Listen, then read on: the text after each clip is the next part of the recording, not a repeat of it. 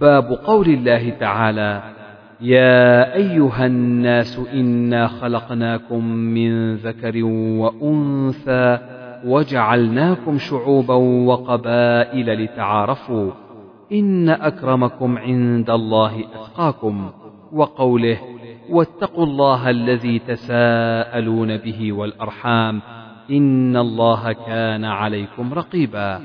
وما ينهى عن دعوى الجاهلية: الشعوب النسب البعيد والقبائل دون ذلك. حدثنا خالد بن يزيد الكاهلي حدثنا أبو بكر عن أبي حصين عن سعيد بن جبير عن ابن عباس رضي الله عنهما: وجعلناكم شعوبا وقبائل. قال: الشعوب القبائل العظام، والقبائل البطون. حدثنا محمد بن بشار حدثنا يحيى بن سعيد عن عبيد الله قال: حدثني سعيد بن أبي سعيد عن أبيه عن أبي هريرة رضي الله عنه قال: قيل يا رسول الله من أكرم الناس؟ قال: أتقاهم. قالوا: ليس عن هذا نسألك. قال: فيوسف نبي الله. حدثنا قيس بن حفص حدثنا عبد الواحد حدثنا كليب بن وائل قال: حدثتني ربيبة النبي صلى الله عليه وسلم زينب ابنة أبي سلمة قال: قلت لها: أرأيت النبي صلى الله عليه وسلم أكان من مضر؟ قالت: فممن كان إلا من مضر من بني النضر بن كنانة.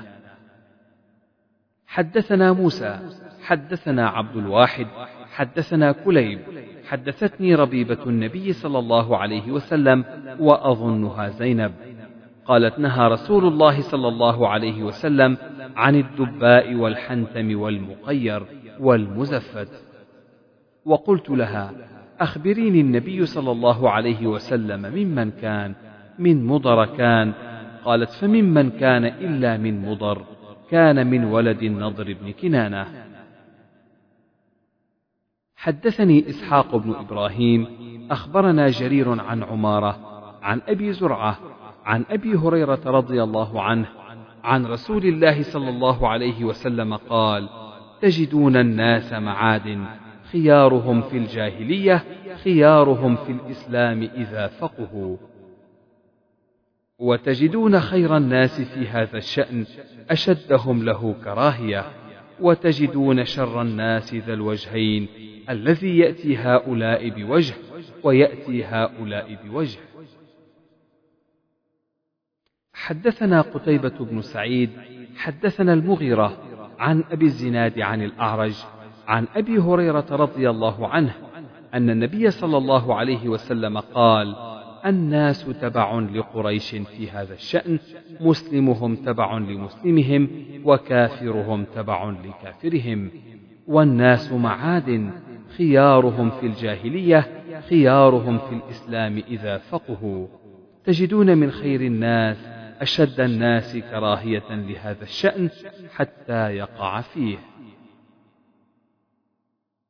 باب حدثنا مسدد حدثنا يحيى عن شعبة حدثني عبد الملك عن طاووس عن ابن عباس رضي الله عنهما: إلا المودة في القربى. قال: فقال سعيد بن جبير: قربى محمد صلى الله عليه وسلم، فقال: إن النبي صلى الله عليه وسلم لم يكن بطن من قريش إلا وله فيه قرابة، فنزلت عليه: إلا أن تصلوا قرابة بيني وبينكم. حدثنا علي بن عبد الله حدثنا سفيان عن إسماعيل عن قيس عن أبي مسعود يبلغ به النبي صلى الله عليه وسلم قال: من هاهنا جاءت الفتن نحو المشرق، والجفاء وغلظ القلوب في الفدادين أهل الوبر عند أصول أذناب الإبل والبقر في ربيعة ومضر. حدثنا أبو اليمان أخبرنا شعيب عن الزهري قال: أخبرني أبو سلمة بن عبد الرحمن أن أبا هريرة رضي الله عنه قال: سمعت رسول الله صلى الله عليه وسلم يقول: الفخر والخيلاء في الفدادين أهل الوبر، والسكينة في أهل الغنم، والإيمان يمان والحكمة يمانية. سميت اليمن لأنها عن يمين الكعبة، والشأم عن يسار الكعبة، والمشأمة الميسرة، واليد اليسرى الشؤمة، والجانب الأيسر الأشأم. باب مناقب قريش.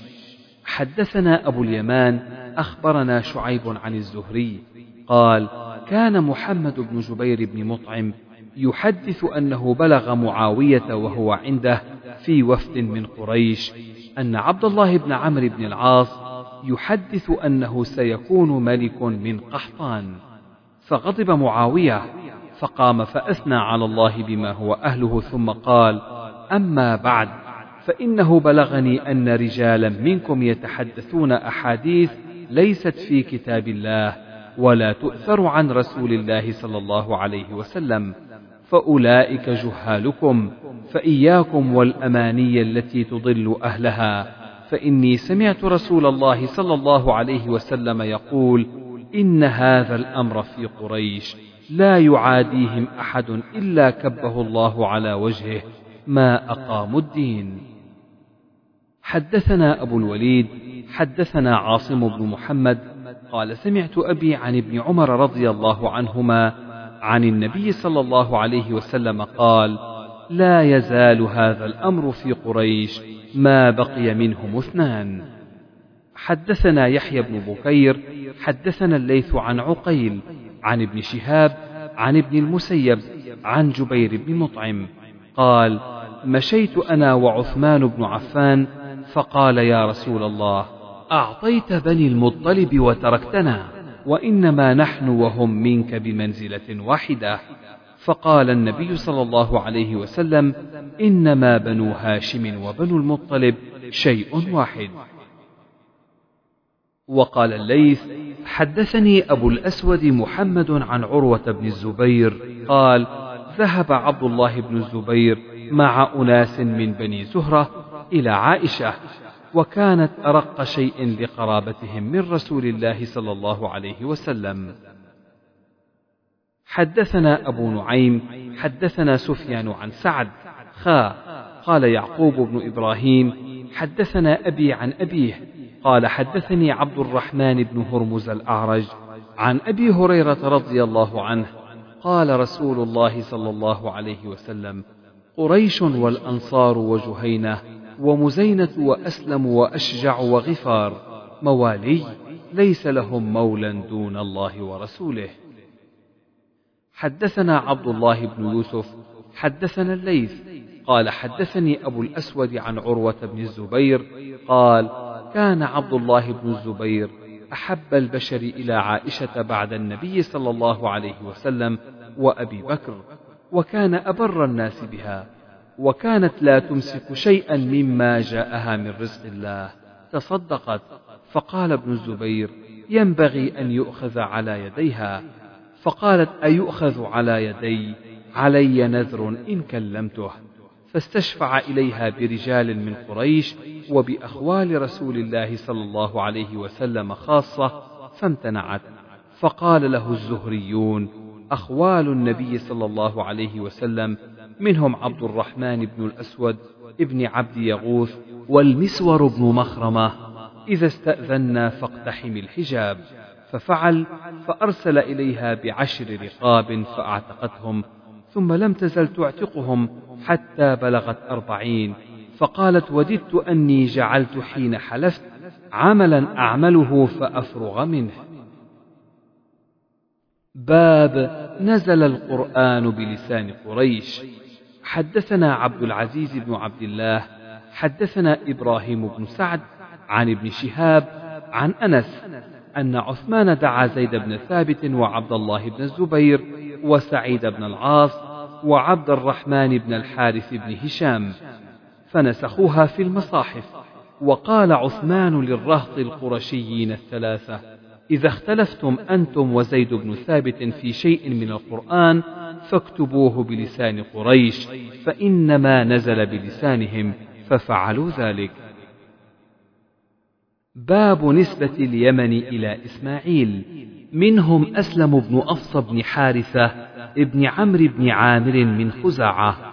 حدثنا مسدد حدثنا يحيى عن يزيد بن أبي عبيد حدثنا سلمة رضي الله عنه قال: خرج رسول الله صلى الله عليه وسلم على قوم من أسلم يتناضلون بالسوق، فقال: ارموا بني إسماعيل فإن أباكم كان راميا وأنا مع بني فلان لأحد الفريقين، فأمسكوا بأيديهم، فقال: ما لهم؟ قالوا: وكيف نرمي وأنت مع بني فلان؟ قال: ارموا وأنا معكم كلكم. باب: حدثنا أبو معمر حدثنا عبد الوارث عن الحسين عن عبد الله بن بريدة قال: حدثني يحيى بن يعمر أن أبا الأسود الديلي حدثه عن أبي ذر رضي الله عنه أنه سمع النبي صلى الله عليه وسلم يقول: ليس من رجل ادعى لغير أبيه وهو يعلمه إلا كفر، ومن ادعى قوما ليس له فيهم فليتبوأ مقعده من النار. حدثنا علي بن عياش حدثنا حريز قال: حدثني عبد الواحد بن عبد الله النصري قال: سمعت واثلة بن الأسقع يقول: قال رسول الله صلى الله عليه وسلم: إن من أعظم الفرى أن يدعي الرجل إلى غير أبيه أو يري عينه ما لم تر، أو يقول على رسول الله صلى الله عليه وسلم ما لم يقل. حدثنا مسدد حدثنا حماد عن أبي جمرة قال: سمعت ابن عباس رضي الله عنهما يقول: قدم وفد عبد القيس على رسول الله صلى الله عليه وسلم، فقالوا: يا رسول الله، إنا من هذا الحي من ربيعة قد حالت بيننا وبينك كفار مضر، فلسنا نخلص إليك إلا في كل شهر حرام، فلو أمرتنا بأمر نأخذه عنك ونبلغه من وراءنا. قال: آمركم بأربع وأنهاكم عن أربع: الإيمان بالله، شهادة أن لا إله إلا الله، وإقام الصلاة، وإيتاء الزكاة، وأن تؤدوا إلى الله خمس ما غنمتم، وأنهاكم عن الدباء والحنتم والنقير والمزفت. حدثنا أبو اليمان أخبرنا شعيب عن الزهري عن سالم بن عبد الله أن عبد الله بن عمر رضي الله عنهما قال: سمعت رسول الله صلى الله عليه وسلم يقول وهو على المنبر: ألا إن الفتنة هاهنا، يشير إلى المشرق من حيث يطلع قرن الشيطان. باب ذكر أسلم وغفار ومزينة وجهينة وأشجع. حدثنا أبو نعيم حدثنا سفيان عن سعد عن عبد الرحمن بن هرمز عن أبي هريرة رضي الله عنه قال: قال النبي صلى الله عليه وسلم: قريش والأنصار وجهينة ومزينة وأسلم وغفار وأشجع موالي، ليس لهم مولى دون الله ورسوله. حدثني محمد بن غرير الزهري حدثنا يعقوب بن إبراهيم عن أبيه عن صالح حدثنا نافع أن عبد الله أخبره أن رسول الله صلى الله عليه وسلم قال على المنبر: غفار غفر الله لها، وأسلم سالمها الله، وعصية عصت الله ورسوله. حدثني محمد أخبرنا عبد الوهاب الثقفي عن أيوب عن محمد عن أبي هريرة رضي الله عنه عن النبي صلى الله عليه وسلم قال: أسلم سالمها الله، وغفار غفر الله لها. حدثنا قبيصة حدثنا سفيان حدثني محمد بن بشار حدثنا ابن مهدي عن سفيان عن عبد الملك ابن عمير عن عبد الرحمن بن أبي بكرة عن أبيه قال: النبي صلى الله عليه وسلم: أرأيتم إن كان جهينة ومزينة وأسلم وغفار خيرا من بني تميم وبني أسد ومن بني عبد الله بن غطفان ومن بني عامر بن صعصعة؟ فقال رجل: خابوا وخسروا. فقال: هم خير من بني تميم ومن بني أسد ومن بني عبد الله بن غطفان ومن بني عامر بن صعصعة. حدثني محمد بن بشار حدثنا غندر حدثنا شعبة عن محمد بن أبي يعقوب قال سمعت عبد الرحمن بن أبي بكرة عن أبيه أن الأقرع بن حابس قال للنبي صلى الله عليه وسلم: إنما بايعك سراق الحجيج من أسلم وغفار ومزينة وأحسبه وجهينة ابن أبي يعقوب شك. قال النبي صلى الله عليه وسلم: أرأيت إن كان أسلم وغفار ومزينة وأحسبه وجهينة خيرا من بني تميم وبني عامر وأسد وغطفان خابوا وخسروا؟ قال: نعم. قال: والذي نفسي بيده إنهم لخير منهم. باب ابن أخت القوم ومولى القوم منهم. حدثنا سليمان بن حرب حدثنا شعبة عن قتادة عن أنس رضي الله عنه قال: دعا النبي صلى الله عليه وسلم الأنصار فقال: هل فيكم أحد من غيركم؟ قالوا: لا إلا ابن أخت لنا. فقال رسول الله صلى الله عليه وسلم: ابن أخت القوم منهم. باب قصة زمزم. حدثنا زيد هو ابن أخزم قال أبو قتيبة سلم بن قتيبة حدثني مثنى بن سعيد القصير قال حدثني أبو جمرة قال: قال لنا ابن عباس: ألا أخبركم بإسلام أبي ذر؟ قال: قلنا بلى. قال: قال أبو ذر: كنت رجلا من غفار فبلغنا أن رجلا قد خرج بمكة يزعم أنه نبي، فقلت لأخي: انطلق إلى هذا الرجل كلمه وأتني بخبره. فانطلق فلقيه ثم رجع، فقلت: ما عندك؟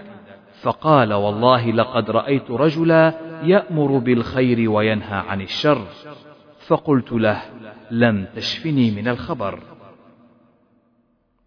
فأخذت جرابا وعصا ثم أقبلت إلى مكة، فجعلت لا أعرفه وأكره أن أسأل عنه، وأشرب من ماء زمزم وأكون في المسجد.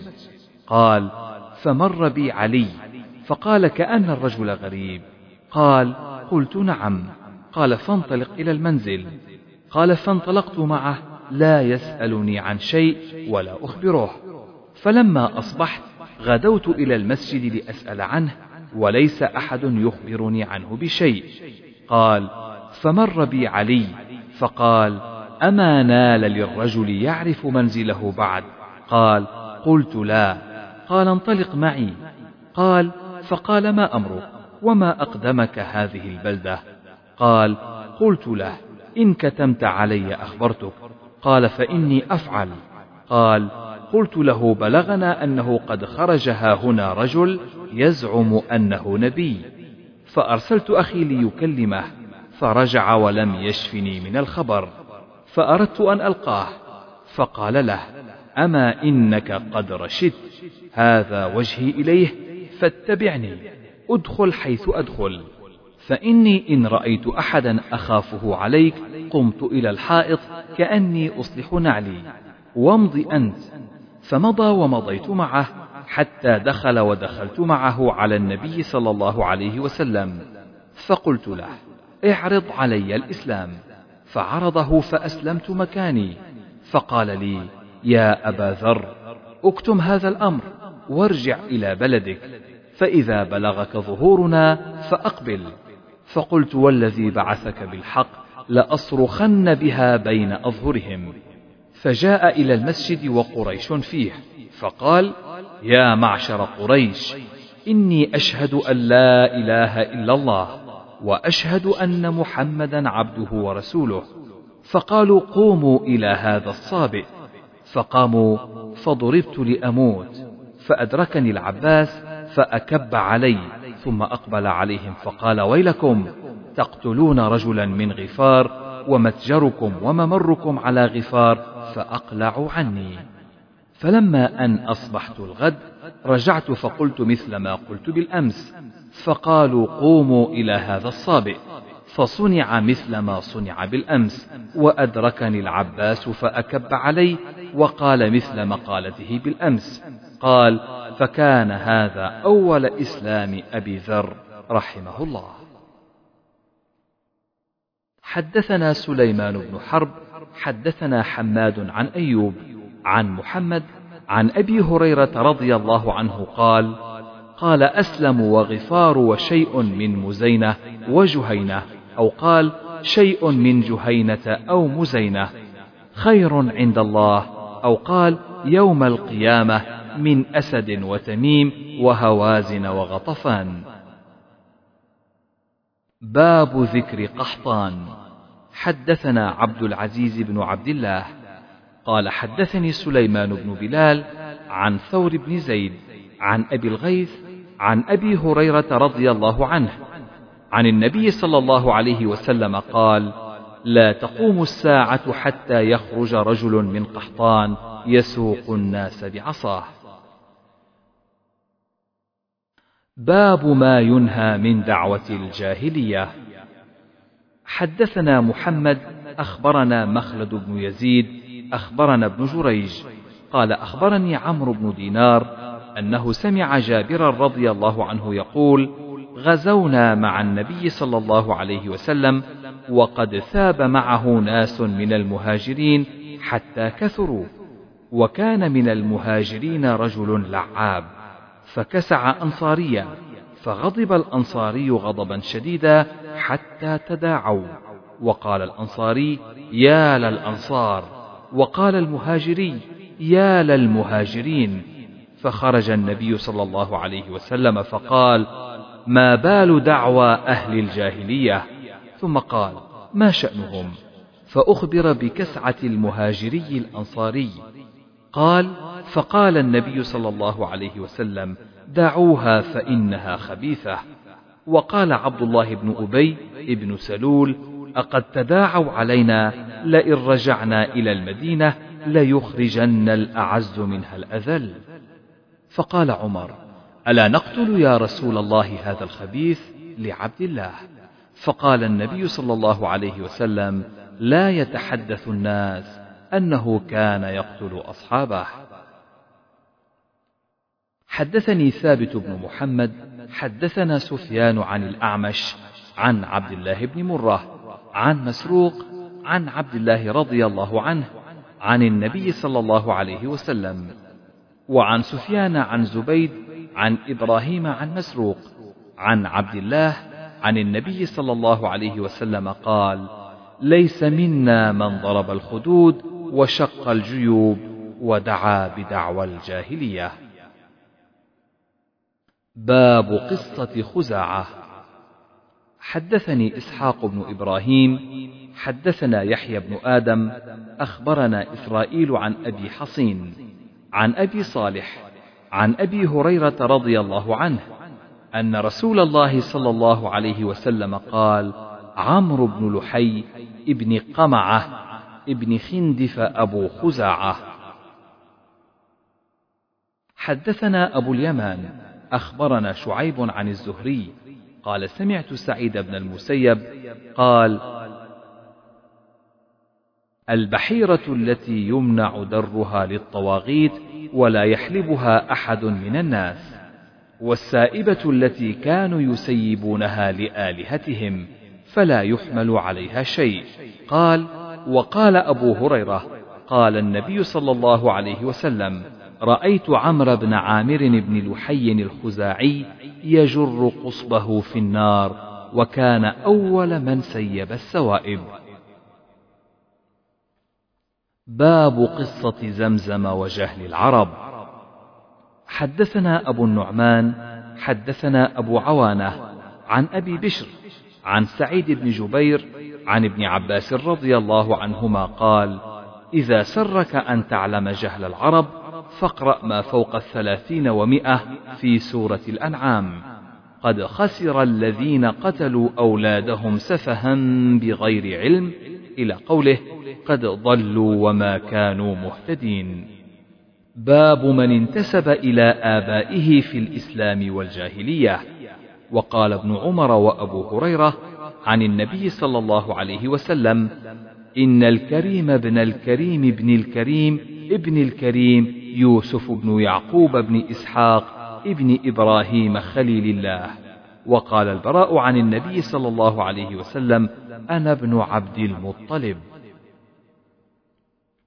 حدثنا عمر بن حفص حدثنا أبي حدثنا الأعمش حدثنا عمرو بن مرة عن سعيد بن جبير عن ابن عباس رضي الله عنهما قال: لما نزلت وأنذر عشيرتك الأقربين جعل النبي صلى الله عليه وسلم ينادي: يا بني فهر يا بني عدي ببطون قريش. وقال لنا قبيصة: أخبرنا سفيان عن حبيب بن أبي ثابت عن سعيد بن جبير عن ابن عباس قال: لما نزلت وأنذر عشيرتك الأقربين جعل النبي صلى الله عليه وسلم يدعوهم قبائل قبائل. حدثنا أبو اليمان أخبرنا شعيب أخبرنا أبو الزناد عن الأعرج عن أبي هريرة رضي الله عنه أن النبي صلى الله عليه وسلم قال: يا بني عبد مناف اشتروا أنفسكم من الله، يا بني عبد المطلب اشتروا أنفسكم من الله، يا أم الزبير بن العوام عمة رسول الله، يا فاطمة بنت محمد اشتريا أنفسكما من الله، لا أملك لكما من الله شيئا، سلاني من مالي ما شئتما. باب قصة الحبش وقول النبي صلى الله عليه وسلم: يا بني أرفدة. حدثنا يحيى بن بكير حدثنا الليث عن عقيل عن ابن شهاب عن عروة عن عائشة أن أبا بكر رضي الله عنه دخل عليها وعندها جاريتان في أيام منى تدففان وتضربان، والنبي صلى الله عليه وسلم متغش بثوبه، فانتهرهما أبو بكر، فكشف النبي صلى الله عليه وسلم عن وجهه فقال: دعهما يا أبا بكر، فإنها أيام عيد، وتلك الأيام أيام منى. وقالت عائشة: رأيت النبي صلى الله عليه وسلم يسترني وأنا أنظر إلى الحبشة وهم يلعبون في المسجد، فزجرهم، فقال النبي صلى الله عليه وسلم: دعهم أمنا بني أرفدة، يعني من الأمن. باب من أحب ألا يسب نسبه. حدثني عثمان بن أبي شيبة حدثنا عبدة عن هشام عن أبيه عن عائشة رضي الله عنها قالت: استأذن حسان النبي صلى الله عليه وسلم في هجاء المشركين، قال: كيف بنسبي؟ فقال حسان: لأسلنك منهم كما تسل الشعرة من العجين. وعن أبيه قال: ذهبت أسب حسان عند عائشة، فقالت: لا تسبه، فإنه كان ينافح عن النبي صلى الله عليه وسلم. باب ما جاء في أسماء رسول الله صلى الله عليه وسلم وقول الله تعالى: محمد رسول الله والذين معه أشداء على الكفار، وقوله: من بعد اسمه أحمد. حدثني إبراهيم بن المنذر قال: حدثني معن عن مالك عن ابن شهاب عن محمد بن جبير بن مطعم عن أبيه رضي الله عنه قال: قال رسول الله صلى الله عليه وسلم: لي خمسة أسماء، أنا محمد وأحمد، وأنا الماحي الذي يمحو الله بالكفر، وأنا الحاشر الذي يحشر الناس على قدمي، وأنا العاقب.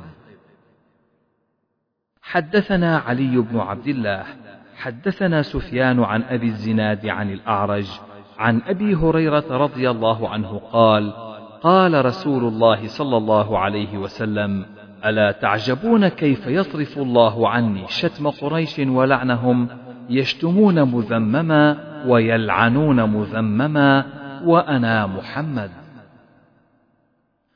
باب خاتم النبيين صلى الله عليه وسلم.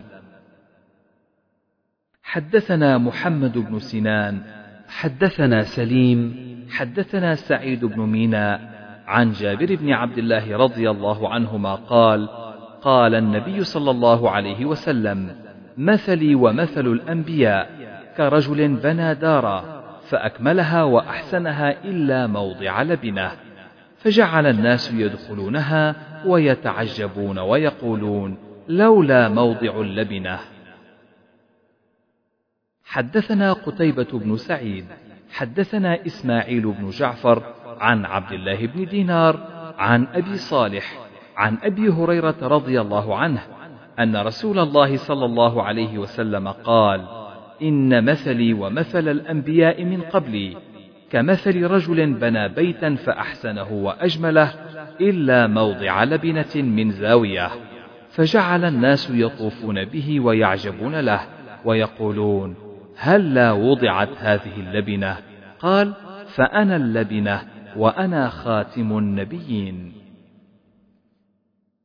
حدثنا عبد الله بن يوسف حدثنا الليث عن عقيل عن ابن شهاب عن عروة بن الزبير عن عائشة رضي الله عنها أن النبي صلى الله عليه وسلم توفي وهو ابن ثلاث وستين.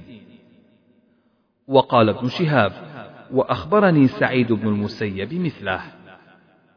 باب كنية النبي صلى الله عليه وسلم. حدثنا حفص بن عمر حدثنا شعبة عن حميد عن أنس رضي الله عنه قال: كان النبي صلى الله عليه وسلم في السوق، فقال رجل: يا أبا القاسم، فالتفت النبي صلى الله عليه وسلم فقال: سموا باسمي ولا تكتنوا بكنيتي.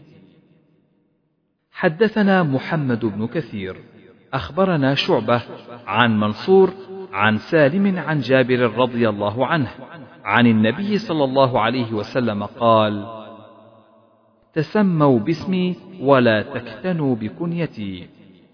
حدثنا علي بن عبد الله حدثنا سفيان عن أيوب عن ابن سيرين قال: سمعت أبا هريرة يقول: قال أبو القاسم صلى الله عليه وسلم: سموا باسمي ولا تكتنوا بكنيتي.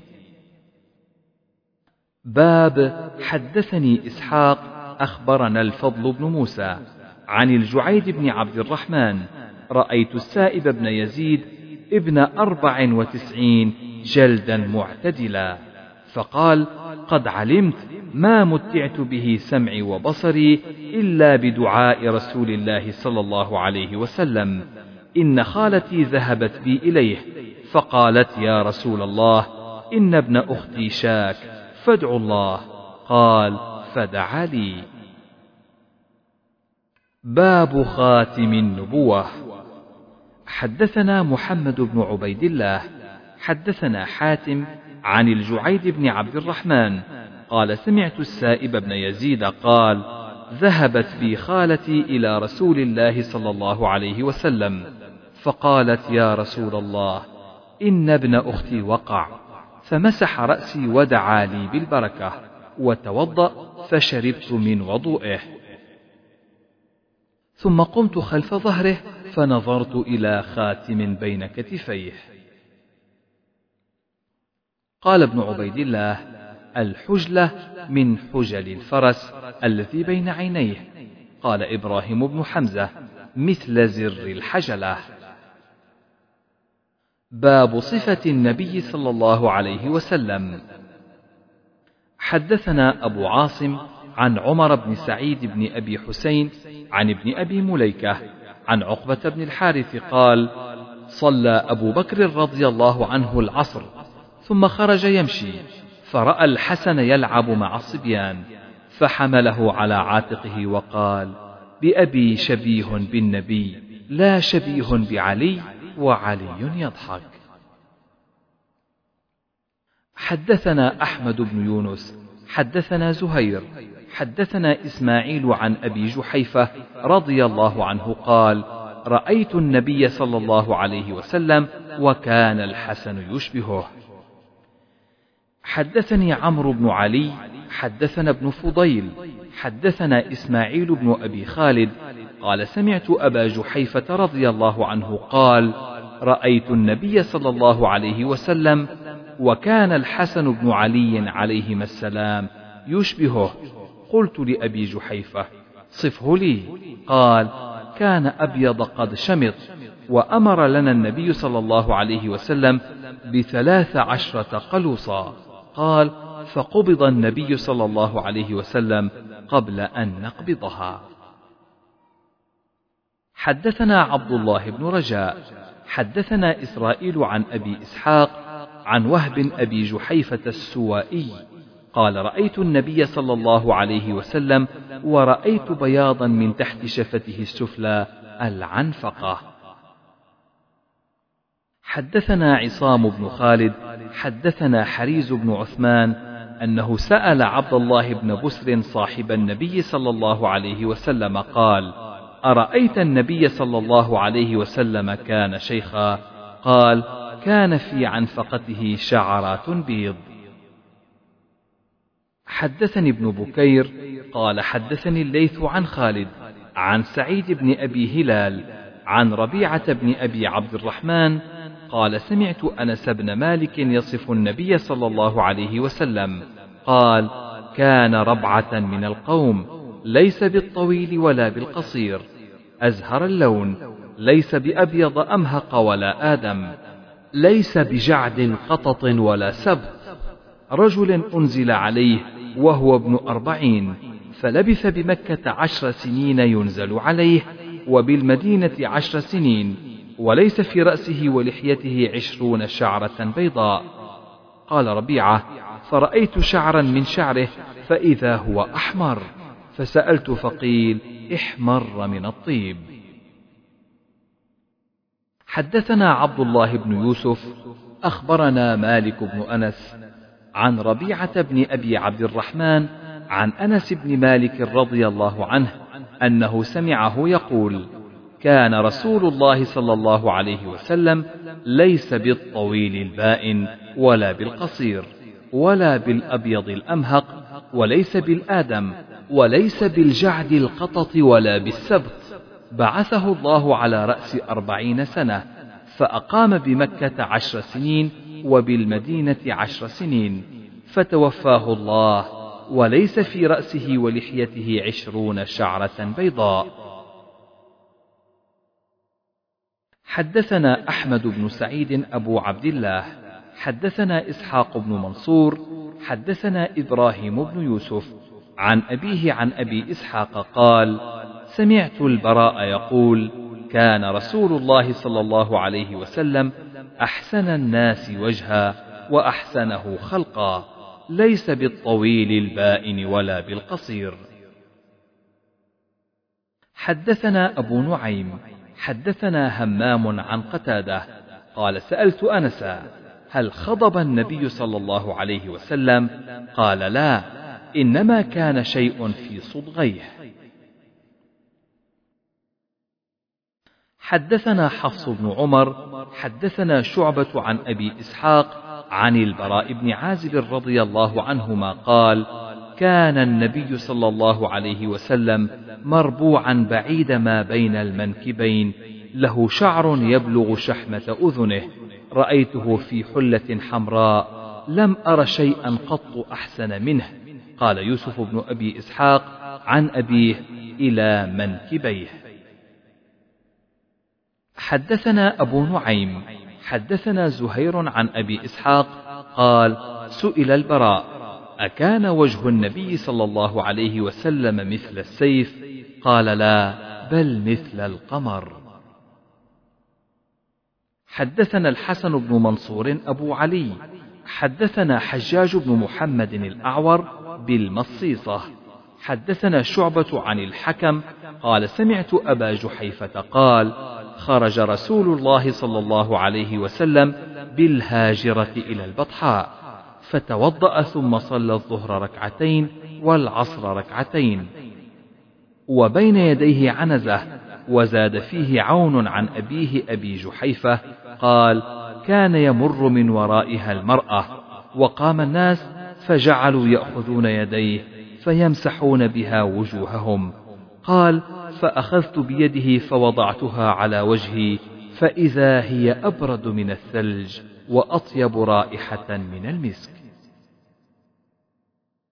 حدثنا عبدان حدثنا عبد الله أخبرنا يونس عن الزهري قال: حدثني عبيد الله بن عبد الله عن ابن عباس رضي الله عنهما قال: كان النبي صلى الله عليه وسلم أجود الناس، وأجود ما يكون في رمضان حين يلقاه جبريل، وكان جبريل عليه السلام يلقاه في كل ليلة من رمضان فيدارسه القرآن، فلرسول الله صلى الله عليه وسلم أجود بالخير من الريح المرسلة.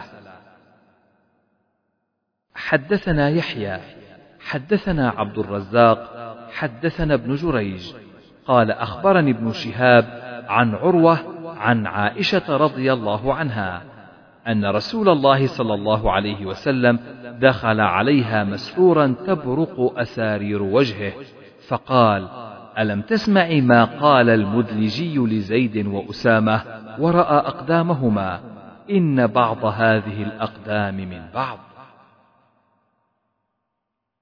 حدثنا يحيى بن بكير حدثنا الليث عن عقيل عن ابن شهاب عن عبد الرحمن بن عبد الله بن كعب أن عبد الله بن كعب قال: سمعت كعب بن مالك يحدث حين تخلف عن تبوك، قال: فلما سلمت على رسول الله صلى الله عليه وسلم وهو يبرق وجهه من السرور، وكان رسول الله صلى الله عليه وسلم إذا سر استنار وجهه حتى كأنه قطعة قمر، وكنا نعرف ذلك منه. حدثنا قتيبة بن سعيد حدثنا يعقوب بن عبد الرحمن عن عمرو عن سعيد المقبوري عن أبي هريرة رضي الله عنه أن رسول الله صلى الله عليه وسلم قال: بعثت من خير قرون بني آدم قرنا فقرنا حتى كنت من القرن الذي كنت فيه. حدثنا يحيى بن بكير حدثنا الليث عن يونس عن ابن شهاب قال: أخبرني عبيد الله بن عبد الله عن ابن عباس رضي الله عنهما أن رسول الله صلى الله عليه وسلم كان يسدل شعره، وكان المشركون يفرقون رؤوسهم، فكان أهل الكتاب يسدلون رؤوسهم، وكان رسول الله صلى الله عليه وسلم يحب موافقة أهل الكتاب فيما لم يؤمر فيه بشيء. ثم فرق رسول الله صلى الله عليه وسلم رأسه. حدثنا عبدان عن أبي حمزة عن الأعمش عن أبي وائل عن مسروق عن عبد الله بن عمرو رضي الله عنهما قال: لم يكن النبي صلى الله عليه وسلم فاحشا ولا متفحشا، وكان يقول: إن من خياركم أحسنكم أخلاقا. حدثنا عبد الله بن يوسف أخبرنا مالك عن ابن شهاب عن عروة بن الزبير عن عائشة رضي الله عنها أنها قالت: ما خير رسول الله صلى الله عليه وسلم بين أمرين إلا أخذ أيسرهما ما لم يكن إثما، فإن كان إثما كان أبعد الناس منه، وما انتقم رسول الله صلى الله عليه وسلم لنفسه إلا أن تنتهك حرمة الله فينتقم لله بها. حدثنا سليمان بن حرب حدثنا حماد عن ثابت عن أنس رضي الله عنه قال: ما مسست حريرا ولا ديباجا ألين من كف النبي صلى الله عليه وسلم، ولا شممت ريحا قط أو عرفا قط أطيب من ريح أو عرف النبي صلى الله عليه وسلم. حدثنا مسدد حدثنا يحيى عن شعبة عن قتادة عن عبد الله بن أبي عتبة عن أبي سعيد الخدري رضي الله عنه قال: كان النبي صلى الله عليه وسلم أشد حياء من العذراء في خدرها. حدثني محمد بن بشار حدثنا يحيى وابن مهدي قالا حدثنا شعبة مثله. وإذا كره شيئا عرف في وجهه. حدثني علي بن الجعد أخبرنا شعبة عن الأعمش عن أبي حازم عن أبي هريرة رضي الله عنه قال: ما عاب النبي صلى الله عليه وسلم طعاما قط، إن اشتهاه أكله وإلا تركه. حدثنا قتيبة بن سعيد حدثنا بكر بن مضر عن جعفر بن ربيعة عن الأعرج عن عبد الله بن مالك بن بحينة الأسدي قال: كان النبي صلى الله عليه وسلم إذا سجد فرج بين يديه حتى نرى إبطيه. قال: وقال ابن بكير: حدثنا بكر بياض إبطيه.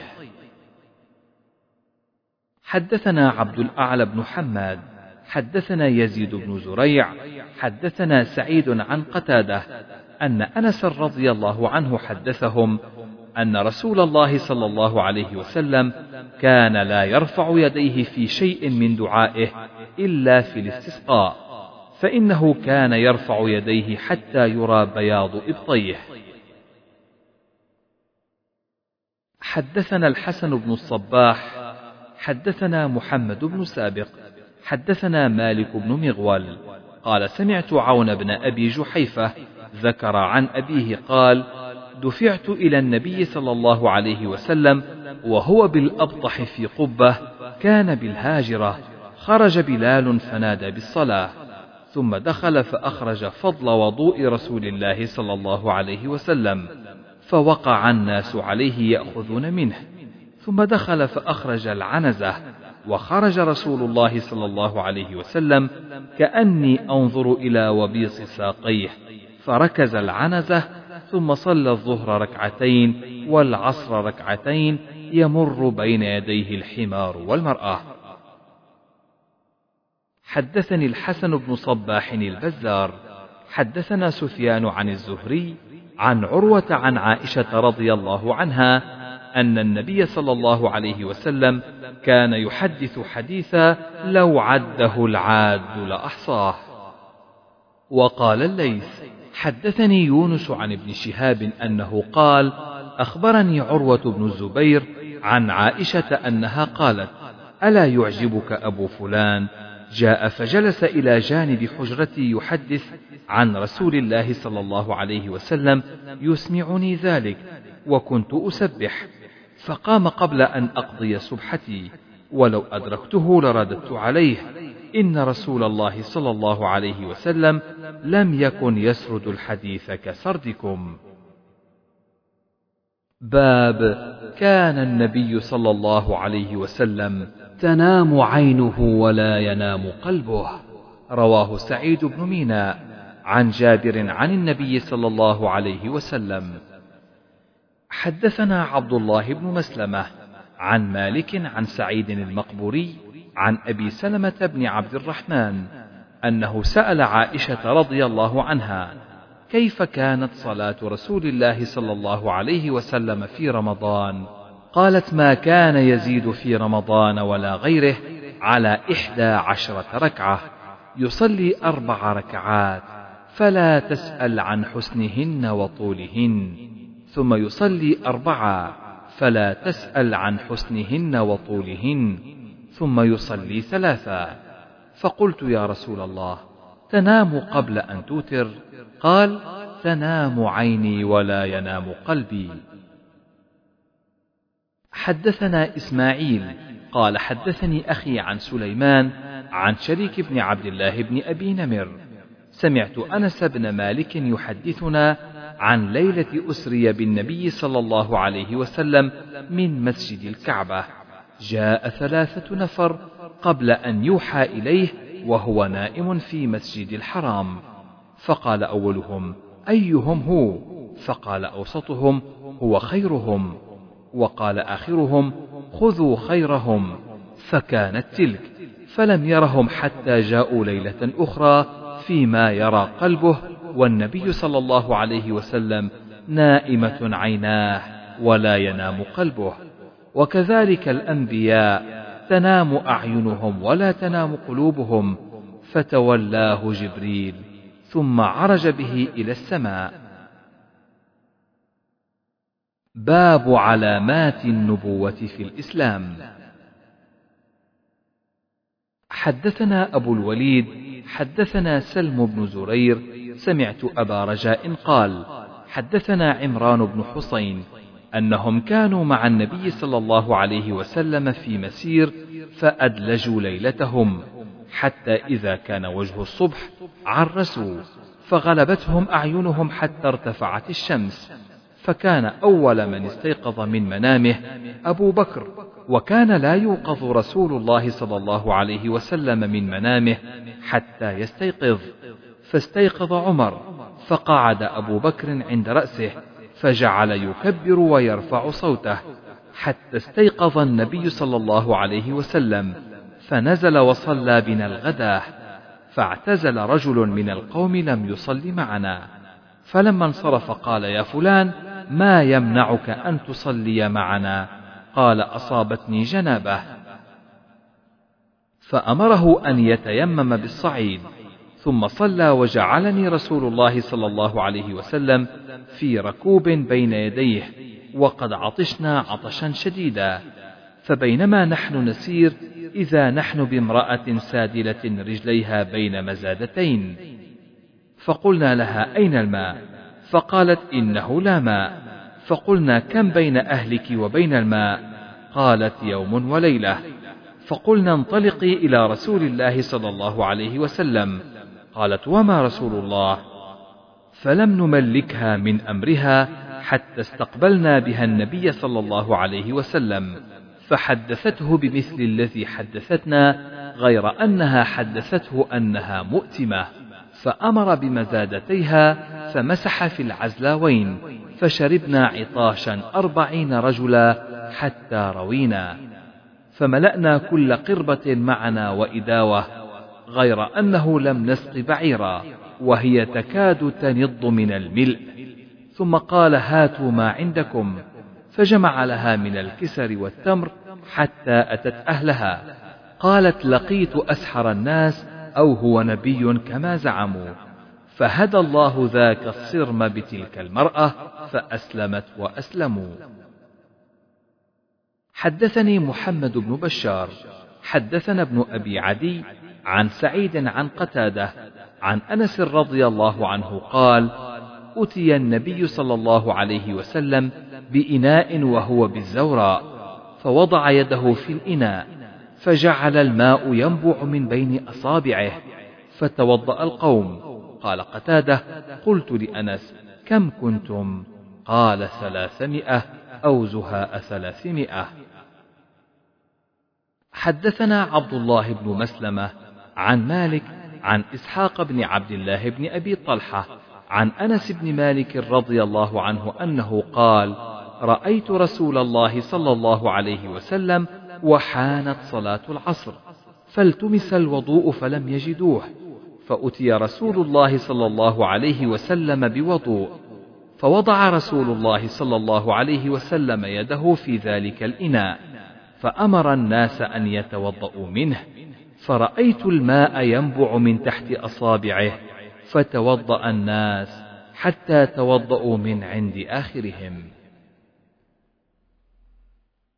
حدثنا عبد الرحمن بن مبارك حدثنا حزم قال سمعت الحسن قال حدثنا أنس بن مالك رضي الله عنه قال خرج النبي صلى الله عليه وسلم في بعض مخارجه ومعه ناس من أصحابه، فانطلقوا يسيرون، فحضرت الصلاة فلم يجدوا ماء يتوضؤون، فانطلق رجل من القوم فجاء بقدح من ماء يسير، فأخذه النبي صلى الله عليه وسلم فتوضأ، ثم مد أصابعه الأربعة على القدح، ثم قال قوموا فتوضأوا، فتوضأ القوم حتى بلغوا فيما يريدون من الوضوء، وكانوا سبعين أو نحوه.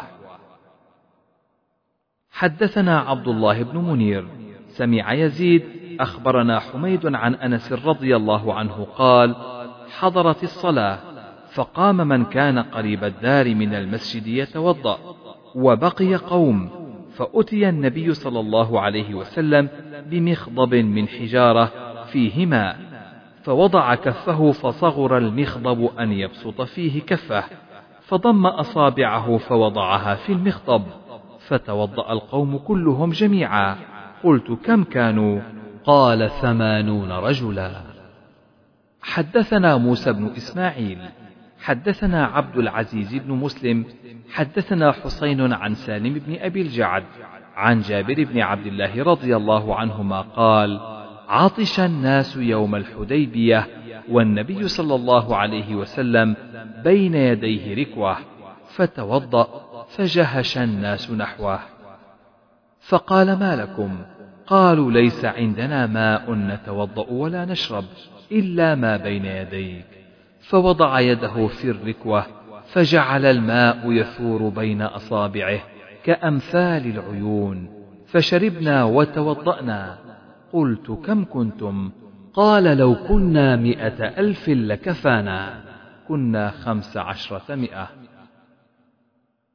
حدثنا مالك بن إسماعيل حدثنا إسرائيل عن أبي إسحاق عن البراء رضي الله عنه قال: كنا يوم الحديبية أربع عشرة مئة، والحديبية بئر، فنزحناها حتى لم نترك فيها قطرة، فجلس النبي صلى الله عليه وسلم على شفير البئر، فدعا بماء فمضمض ومج في البئر، فمكثنا غير بعيد، ثم استقينا حتى روينا وروت أو صدرت ركائبنا. حدثنا عبد الله بن يوسف أخبرنا مالك عن إسحاق بن عبد الله بن أبي طلحة أنه سمع أنس بن مالك يقول: قال أبو طلحة لأم سليم: لقد سمعت صوت رسول الله صلى الله عليه وسلم ضعيفا أعرف فيه الجوع، فهل عندك من شيء؟ قالت: نعم. فأخرجت أقراصا من شعير، ثم أخرجت خمارا لها، فلقت الخبز ببعضه، ثم دسته تحت يدي ولاءتني ببعضه، ثم أرسلتني إلى رسول الله صلى الله عليه وسلم. قال: فذهبت به فوجدت رسول الله صلى الله عليه وسلم في المسجد ومعه الناس، فقمت عليهم، فقال لي رسول الله صلى الله عليه وسلم: أرسلك أبو طلحة؟ فقلت: نعم. قال: بطعام؟ فقلت: نعم. فقال رسول الله صلى الله عليه وسلم لمن معه: قوموا. فانطلق، وانطلقت بين أيديهم حتى جئت أبا طلحة فأخبرته، فقال أبو طلحة: يا أم سليم، قد جاء رسول الله صلى الله عليه وسلم بالناس، وليس عندنا ما نطعمهم. فقالت: الله ورسوله أعلم. فانطلق أبو طلحة حتى لقي رسول الله صلى الله عليه وسلم، فأقبل رسول الله صلى الله عليه وسلم وأبو طلحة معه، فقال رسول الله صلى الله عليه وسلم: هلمي يا أم سليم، ما عندك؟ فأتت بذلك الخبز، فأمر به رسول الله صلى الله عليه وسلم ففت، وعصرت أم سليم عكة فأدمته، ثم قال رسول الله صلى الله عليه وسلم فيه ما شاء الله أن يقول، ثم قال: إذن لعشرة، فأذن لهم فأكلوا حتى شبعوا ثم خرجوا. ثم قال: أذن لعشرة، فأذن لهم فأكلوا حتى شبعوا. ثم قال: أذن لعشرة، فأذن لهم فأكلوا حتى شبعوا ثم خرجوا. ثم قال: أذن لعشرة، فأكل القوم كلهم وشبعوا، والقوم سبعون أو ثمانون رجلا. حدثني محمد بن المثنى حدثنا أبو أحمد الزبيري حدثنا إسرائيل عن منصور عن إبراهيم عن علقمة عن عبد الله قال: كنا نعد الآيات بركة وأنتم تعدونها تخويفا. كنا مع رسول الله صلى الله عليه وسلم في سفر، فقل الماء، فقال: اطلبوا فضلة من ماء، فجاءوا بإناء فيه ماء قليل، فأدخل يده في الإناء ثم قال: حي على الطهور المبارك والبركة من الله، فلقد رأيت الماء ينبع من بين أصابع رسول الله صلى الله عليه وسلم، ولقد كنا نسمع تسبيح الطعام وهو يؤكل. حدثنا أبو نعيم حدثنا زكرياء قال حدثني عامر قال حدثني جابر رضي الله عنه أن أباه توفي وعليه دين، فأتيت النبي صلى الله عليه وسلم فقلت إن أبي ترك عليه دينا وليس عندي إلا ما يخرج نخله ولا يبلغ ما يخرج سنين ما عليه، فانطلق معي لكي لا يفحش علي الغرماء، فمشى حول بيدر من بيادر التمر فدعا ثم آخر ثم جلس عليه فقال انزعوه، فأوفاهم الذي لهم وبقي مثل ما أعطاهم.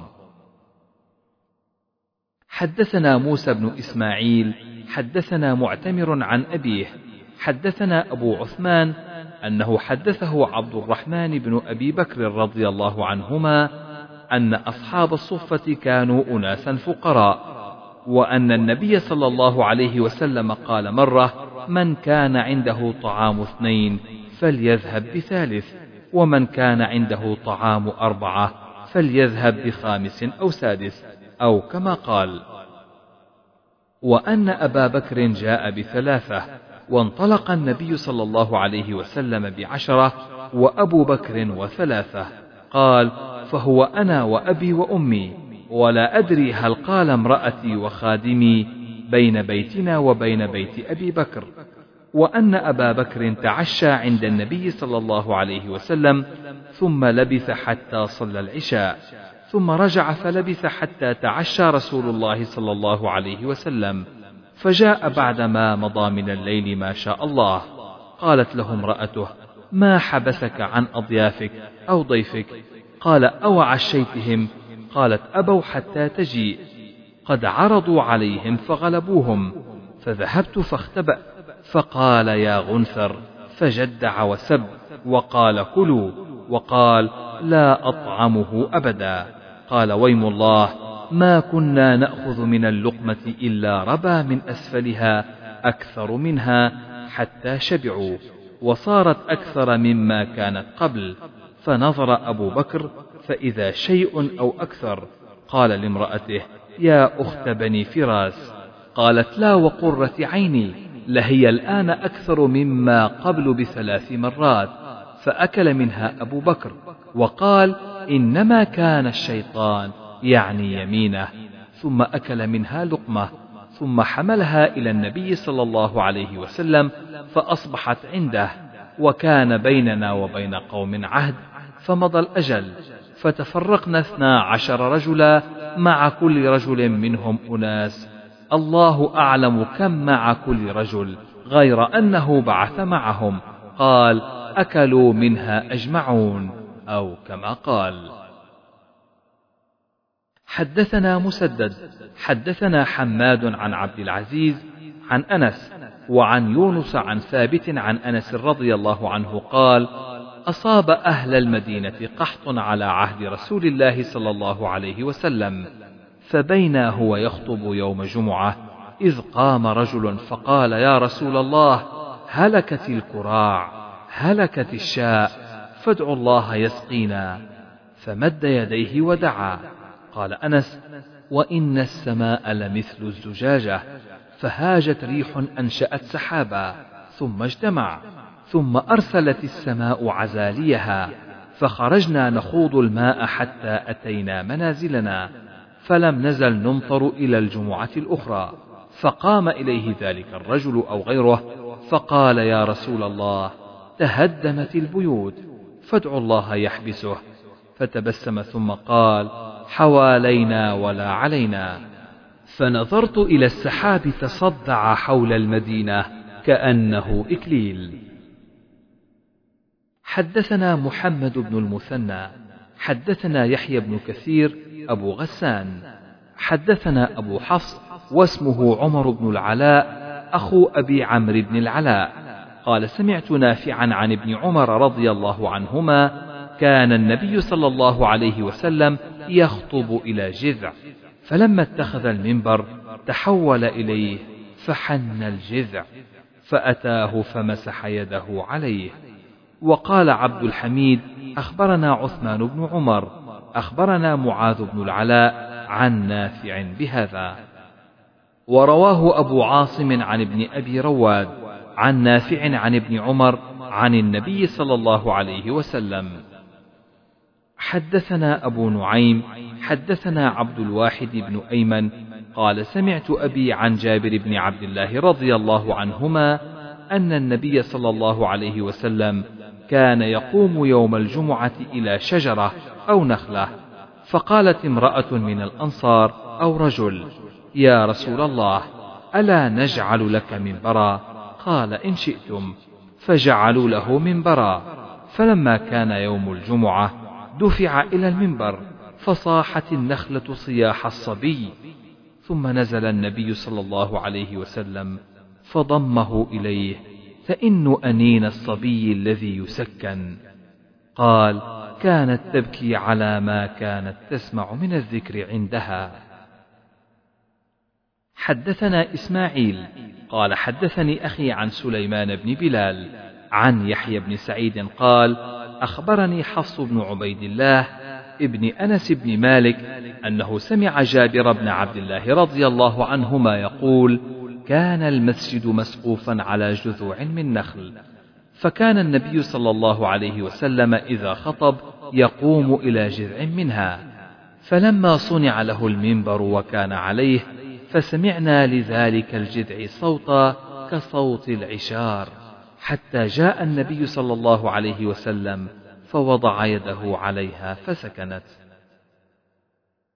حدثنا محمد بن بشار حدثنا ابن أبي عدي عن شعبة حدثني بشر بن خالد حدثنا محمد عن شعبة عن سليمان: سمعت أبا وائل يحدث عن حذيفة أن عمر بن الخطاب رضي الله عنه قال: أيكم يحفظ قول رسول الله صلى الله عليه وسلم في الفتنة؟ فقال حذيفة: أنا أحفظ كما قال. قال: هات إنك لجريء. قال رسول الله صلى الله عليه وسلم: فتنة الرجل في أهله وماله وجاره تكفرها الصلاة والصدقة والأمر بالمعروف والنهي عن المنكر. قال: ليست هذه، ولكن التي تموج كموج البحر.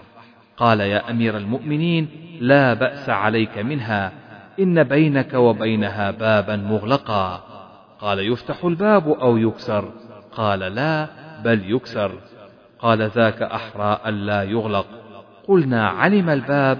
قال: نعم، كما أن دون غد الليلة. إني حدثته حديثا ليس بالأغاليط، فهبنا أن نسأله، وأمرنا مسروقا فسأله، فقال: من الباب؟ قال: عمر.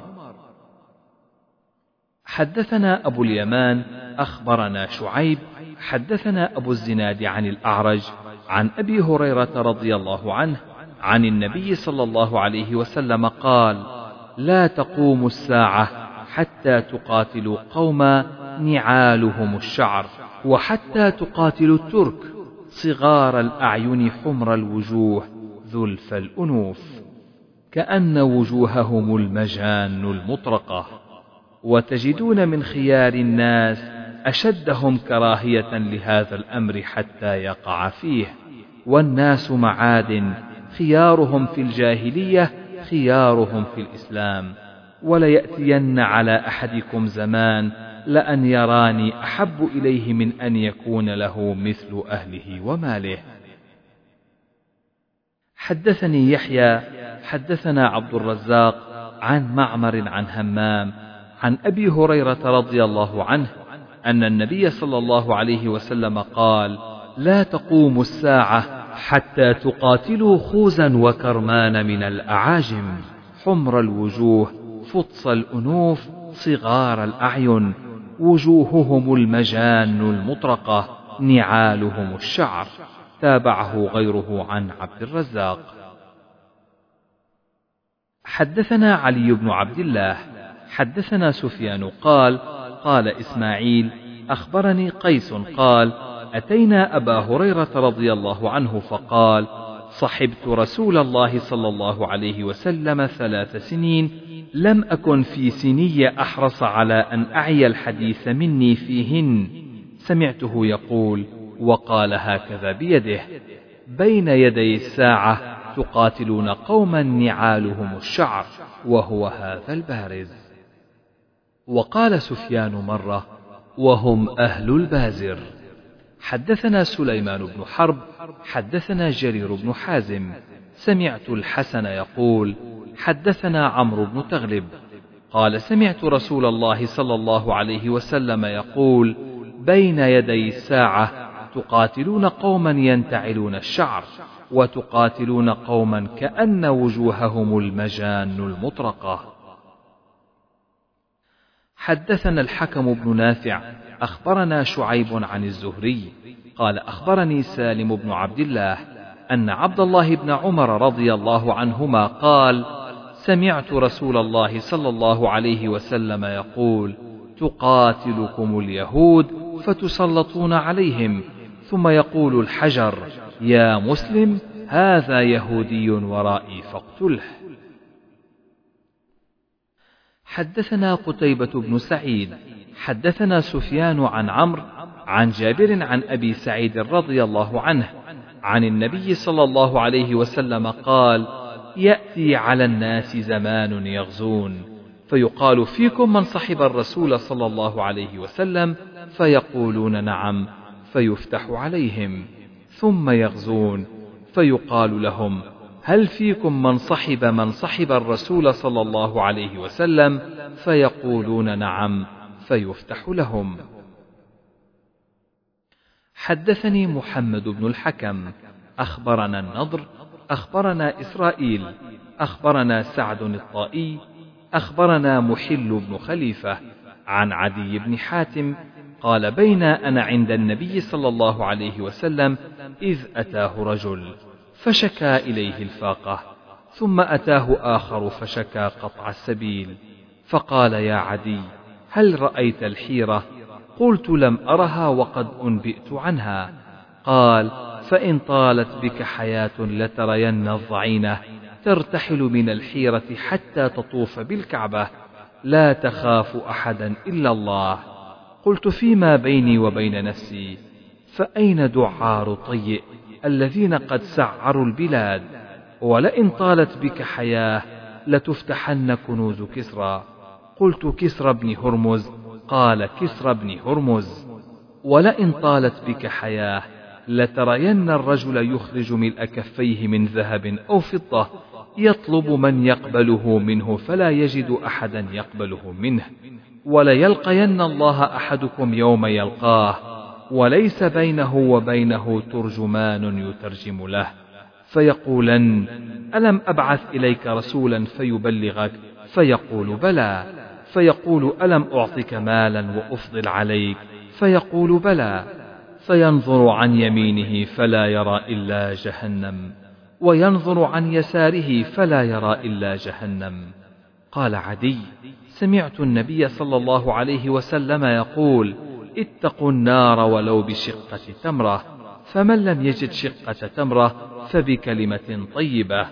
قال عدي: فرأيت الضعينة ترتحل من الحيرة حتى تطوف بالكعبة، لا تخاف إلا الله، وكنت في من افتتح كنوز كسرى بن هرمز، ولئن طالت بكم حياة لترون ما قال النبي أبو القاسم صلى الله عليه وسلم: يخرج ملء كفه.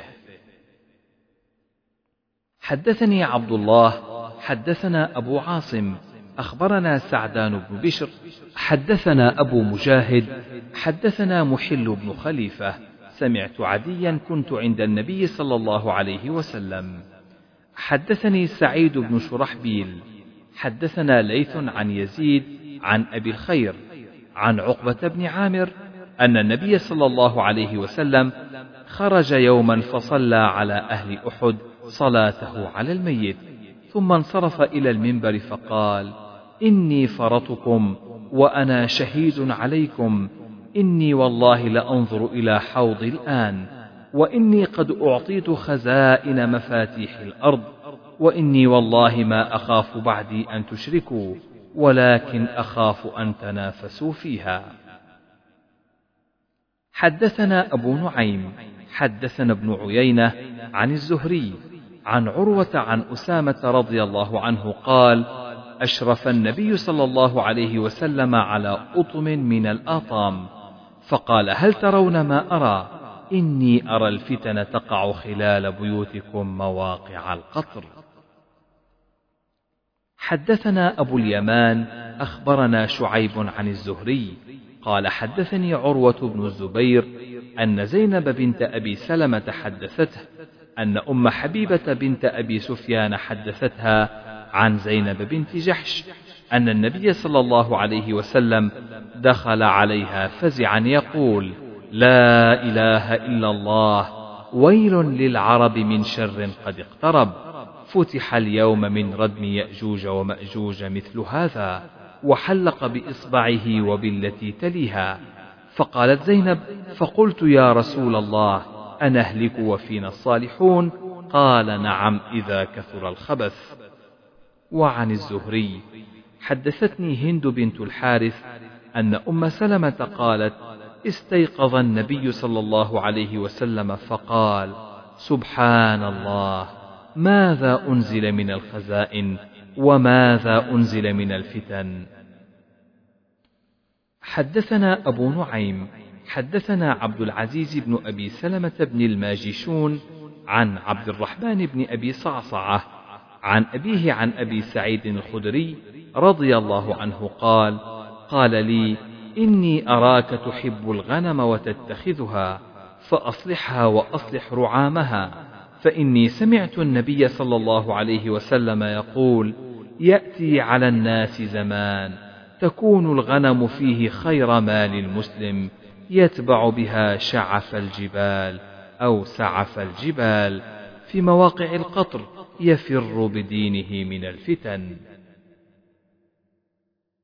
حدثنا عبد العزيز الأويسي حدثنا إبراهيم عن صالح بن كيسان عن ابن شهاب عن ابن المسيب وأبي سلمة بن عبد الرحمن أن أبا هريرة رضي الله عنه قال: قال رسول الله صلى الله عليه وسلم: ستكون فتن القاعد فيها خير من القائم، والقائم فيها خير من الماشي، والماشي فيها خير من الساعي، ومن يشرف لها تستشرفه، ومن وجد ملجأ أو معاذا فليعذ به. وعن ابن شهاب حدثني أبو بكر بن عبد الرحمن بن الحارث عن عبد الرحمن بن مطيع بن الأسود عن نوفل بن معاوية مثل حديث أبي هريرة هذا، إلا أن أبا بكر يزيد من الصلاة صلاة من فاتته فكأنما وتر أهله وماله.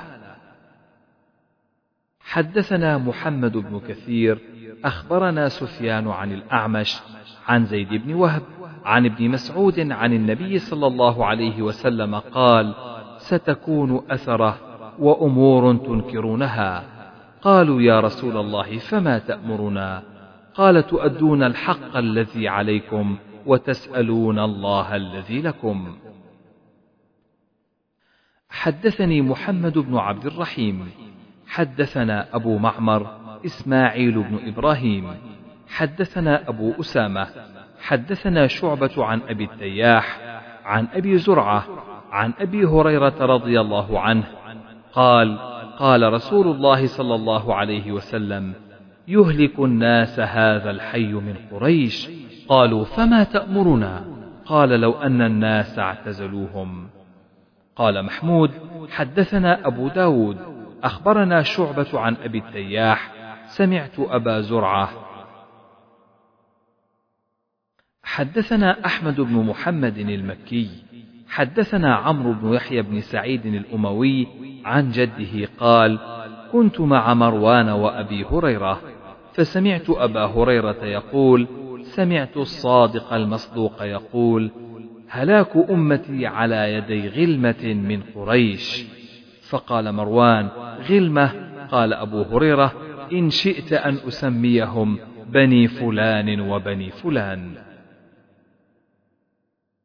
حدثنا يحيى بن موسى حدثنا الوليد قال حدثني ابن جابر قال حدثني بسر بن عبيد الله الحضرمي قال حدثني أبو إدريس الخولاني أنه سمع حذيفة بن اليمان يقول كان الناس يسألون رسول الله صلى الله عليه وسلم عن الخير وكنت أسأله عن الشر مخافة أن يدركني فقلت يا رسول الله إنا كنا في جاهلية وشر فجاءنا الله بهذا الخير فهل بعد هذا الخير من شر؟ قال نعم. قلت وهل بعد ذلك الشر من خير؟ قال نعم وفيه دخن. قلت وما دخنه؟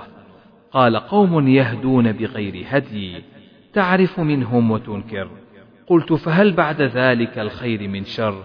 قال نعم دعاة إلى أبواب جهنم من أجابهم إليها قذفوه فيها.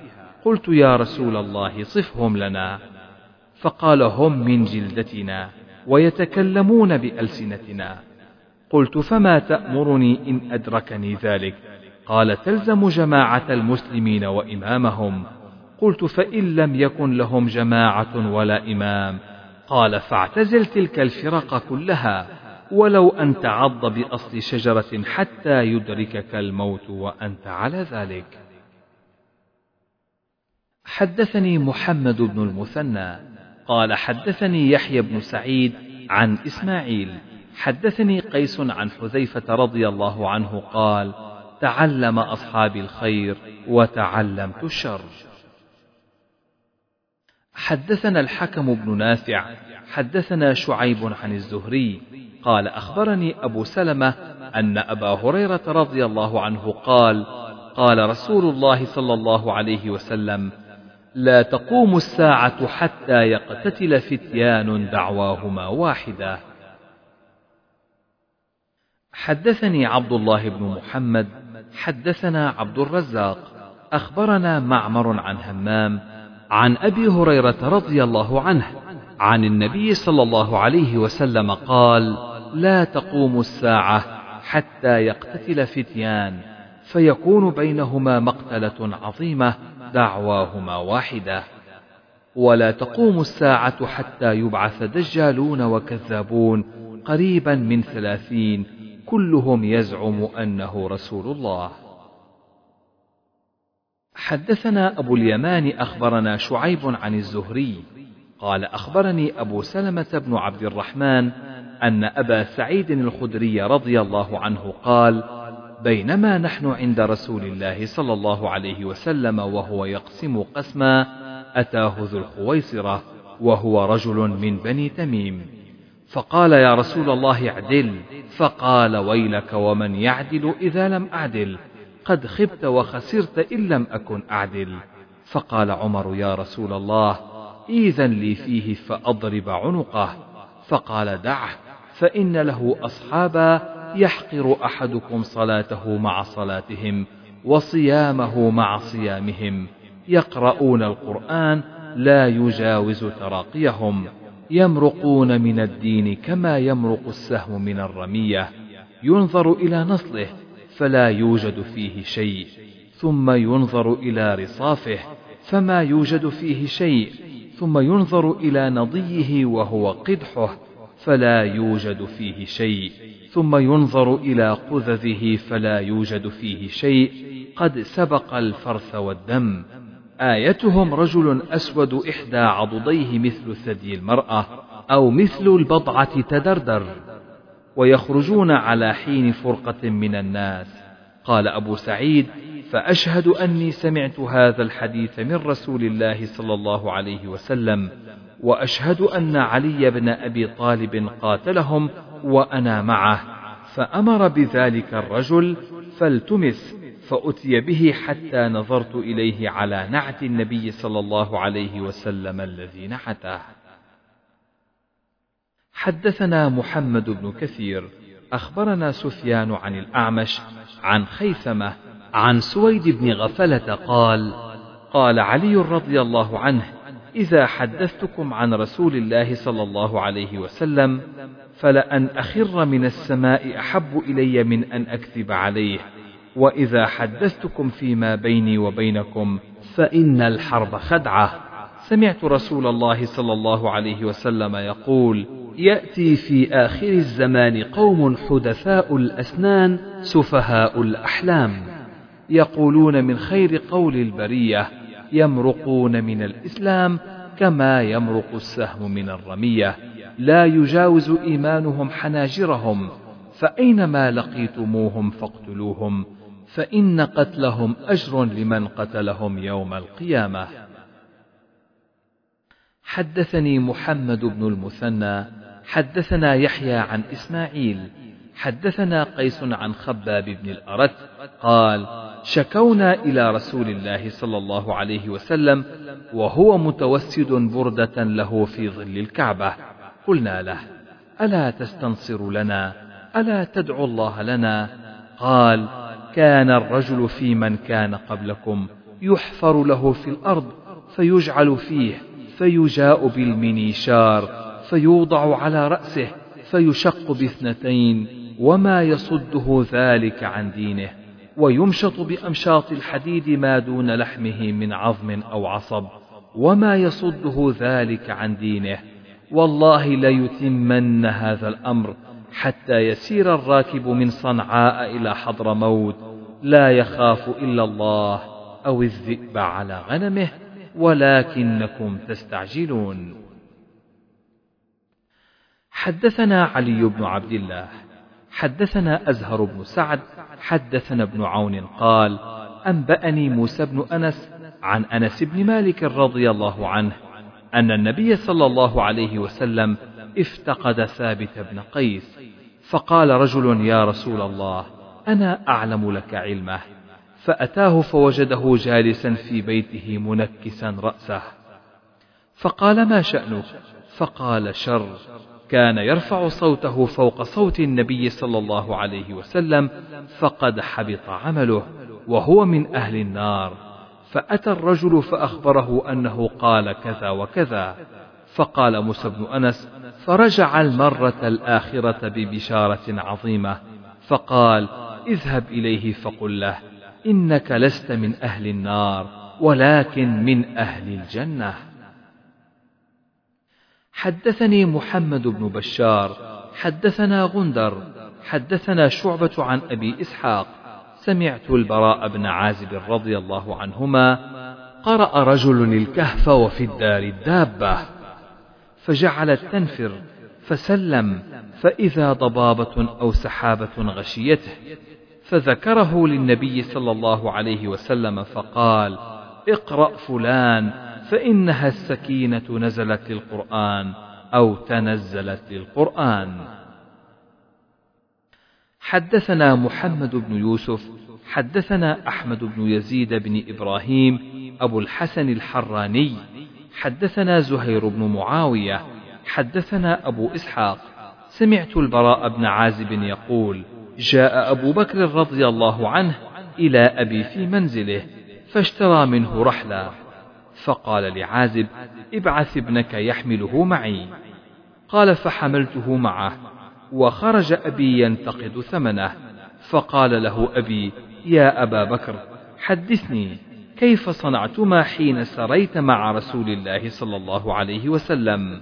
قال: نعم، أسرينا ليلتنا ومن الغد حتى قام قائم الظهيرة، وخلى الطريق لا يمر فيه أحد، فرفعت لنا صخرة طويلة لها ظل لم تأت عليه الشمس، فنزلنا عنده، وسويت للنبي صلى الله عليه وسلم مكانا بيدي ينام عليه، وبسطت فيه فروة، وقلت: نم يا رسول الله، وأنا أنفض لك ما حولك، فنام، وخرجت أنفض ما حوله، فإذا أنا براع مقبل بغنمه إلى الصخرة يريد منها مثل الذي أردنا، فقلت: لمن أنت يا غلام؟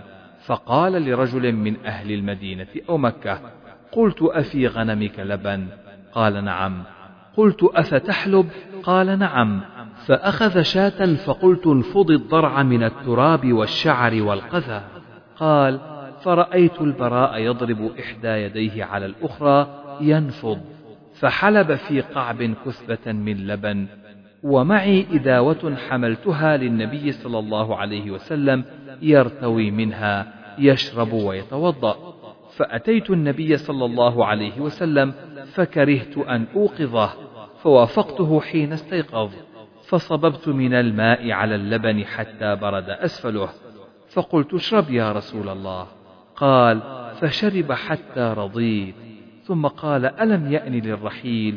قلت بلى، قال فارتحلنا بعدما مالت الشمس، واتبعنا سراقة بن مالك، فقلت أتينا يا رسول الله، فقال لا تحزن إن الله معنا، فدعا عليه النبي صلى الله عليه وسلم فارتطمت به فرسه إلى بطنها، أرى في جلد من الأرض، شك زهير فقال إني أراكما قد دعوتما علي فادعوا لي، فالله لكما أن أرد عنكما الطلب، فدعا له النبي صلى الله عليه وسلم فنجا، فجعل لا يلقى أحدا إلا قال كفيتكم ما هنا، فلا يلقى أحدا إلا رده، قال ووفى لنا.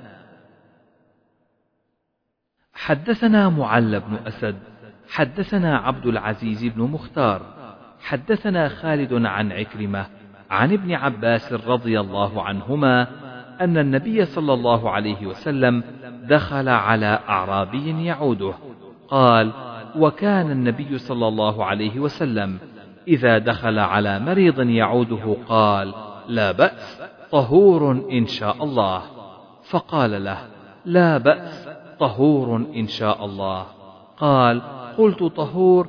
كلا بل هي حمى تفور أو تثور على شيخ كبير تزيره القبور، فقال النبي صلى الله عليه وسلم فنعم إذن.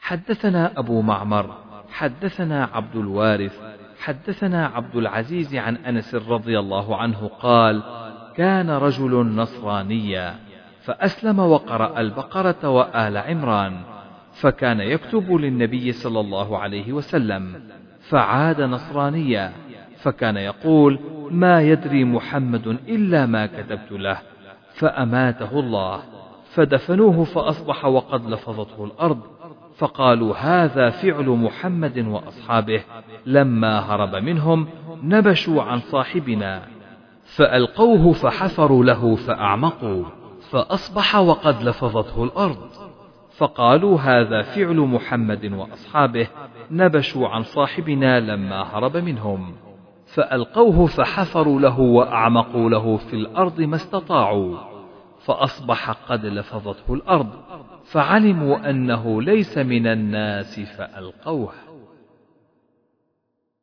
حدثنا يحيى بن بكير، حدثنا الليث عن يونس عن ابن شهاب قال وأخبرني ابن المسيب عن أبي هريرة أنه قال قال رسول الله صلى الله عليه وسلم إذا هلك كسرى فلا كسرى بعده، وإذا هلك قيصر فلا قيصر بعده، والذي نفس محمد بيده لتنفقن كنوزهما في سبيل الله. حدثنا قبيصة، حدثنا سفيان عن عبد الملك بن عمير عن جابر بن سمرة رفعه قال إذا هلك كسرى فلا كسرى بعده، وذكر وقال لتنفقن كنوزهما في سبيل الله. حدثنا أبو اليمان، أخبرنا شعيب عن عبد الله بن أبي حسين، حدثنا نافع بن جبير عن ابن عباس رضي الله عنهما قال قدم مسيلمة الكذاب على عهد رسول الله صلى الله عليه وسلم، فجعل يقول إن جعل لي محمد الأمر من بعده تبعته، وقدمها في بشر كثير من قومه، فأقبل إليه رسول الله صلى الله عليه وسلم ومعه ثابت بن قيس بن شماس، وفي يد رسول الله صلى الله عليه وسلم قطعة جريد، حتى وقف على مسيلمة في أصحابه فقال لو سألتني هذه القطعة ما أعطيتكها، ولن تعدو أمر الله فيك، ولئن أدبرت ليعقرنك الله، وإني لأراك الذي أريت فيك ما رأيت، فأخبرني أبو هريرة أن رسول الله صلى الله عليه وسلم قال: بينما أنا نائم رأيت في يدي سوارين من ذهب فأهمني شأنهما، فأوحي إلي في المنام أن انفخهما، فنفختهما فطارا، فأولتهما كذابين يخرجان بعدي، فكان أحدهما العنسي والآخر مسيلمة الكذاب صاحب اليمامة. حدثني محمد بن العلاء حدثنا حماد بن أسامة عن بريد بن عبد الله بن أبي بردة عن جده أبي بردة عن أبي موسى أراه عن النبي صلى الله عليه وسلم قال: رأيت في المنام أني أهاجر من مكة إلى أرض بها نخل، فذهب وهلي إلى أنها اليمامة أو هجر، فإذا هي المدينة يثرب، ورأيت في رؤياي هذه أني هززت سيفا فانقطع صدره، فإذا هو ما أصيب من المؤمنين يوم أحد، ثم هززته بأخرى فعاد أحسن ما كان، فإذا هو ما جاء الله به من الفتح واجتماع المؤمنين، ورأيت فيها بقرة والله خير، فإذا هم المؤمنون يوم أحد، وإذا الخير ما جاء الله من الخير وثواب الصدق الذي آتانا الله بعد يوم بدر. حدثنا أبو نعيم حدثنا زكرياء عن فراس عن عامر عن مسروق عن عائشة رضي الله عنها قالت: أقبلت فاطمة تمشي كأن مشيتها مشي النبي صلى الله عليه وسلم، فقال النبي صلى الله عليه وسلم: مرحبا بابنتي، ثم أجلسها عن يمينه أو عن شماله، ثم أسر إليها حديثا فبكت، فقلت لها: لم تبكين؟ ثم أسر إليها حديثا فضحكت، فقلت: ما رأيتك اليوم فرحا أقرب من حزن، فسألتها عما قال، فقالت: ما كنت لأفشي سر رسول الله صلى الله عليه وسلم حتى قبض النبي صلى الله عليه وسلم، فسألتها فقالت: أسر إلي إن جبريل كان يعارضني القرآن كل سنة مرة، وإنه عارضني العام مرتين، ولا أراه إلا حضر أجلي، وإنك أول أهل بيتي لحاقا بي، فبكيت، فقال: أما ترضين أن تكوني سيدة نساء أهل الجنة أو نساء المؤمنين؟ فضحكت لذلك.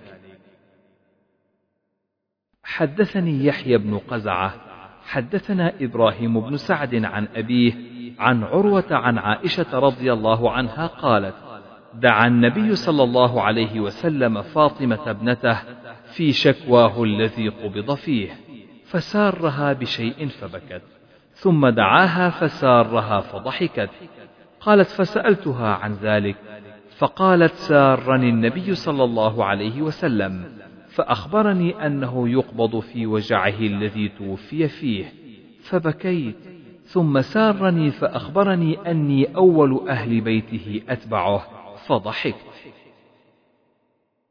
حدثنا محمد بن عرعرة حدثنا شعبة عن أبي بشر عن سعيد بن جبير عن ابن عباس قال: كان عمر بن الخطاب رضي الله عنه يدني ابن عباس، فقال له عبد الرحمن بن عوف: إن لنا أبناء مثله، فقال: إنه من حيث تعلم، فسأل عمر بن عباس عن هذه الآية: إذا جاء نصر الله والفتح، فقال: أجل رسول الله صلى الله عليه وسلم أعلمه إياه، قال: ما أعلم منها إلا ما تعلم.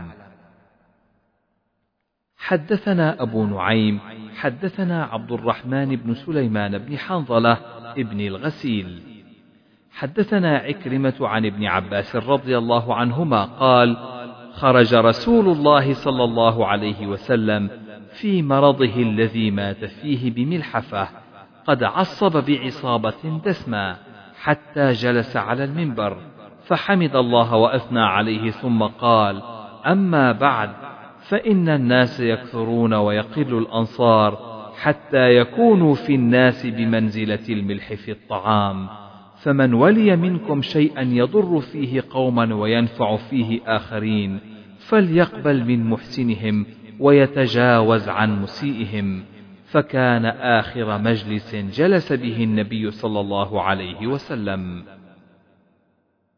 حدثني عبد الله بن محمد حدثنا يحيى بن آدم حدثنا حسين الجعفي عن أبي موسى عن الحسن عن أبي بكرة رضي الله عنه أخرج النبي صلى الله عليه وسلم ذات يوم الحسن فصعد به على المنبر فقال: ابني هذا سيد، ولعل الله أن يصلح به بين فئتين من المسلمين.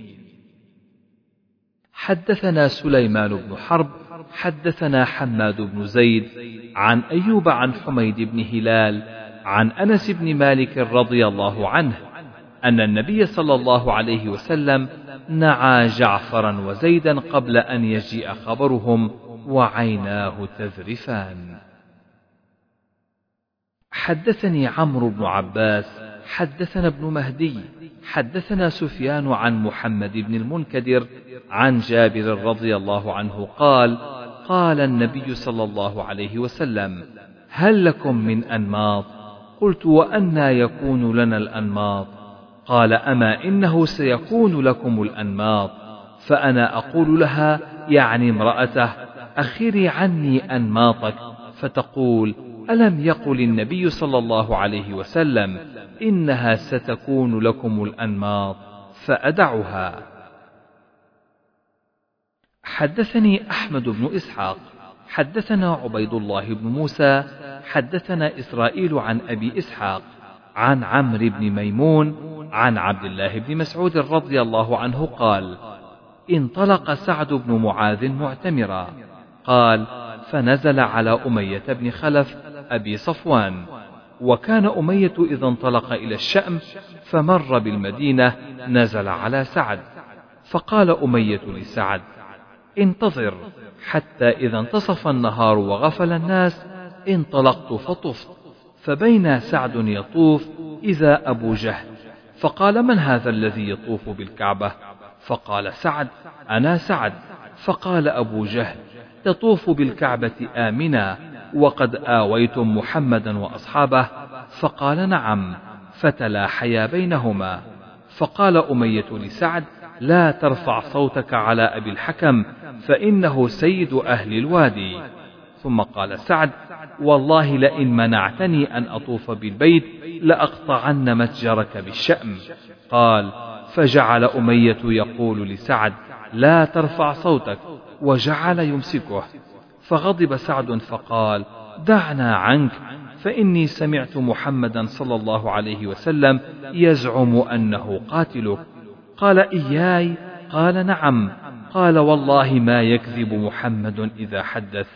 فرجع إلى امرأته فقال: أما تعلمين ما قال لي أخي اليثربي؟ قالت: وما قال؟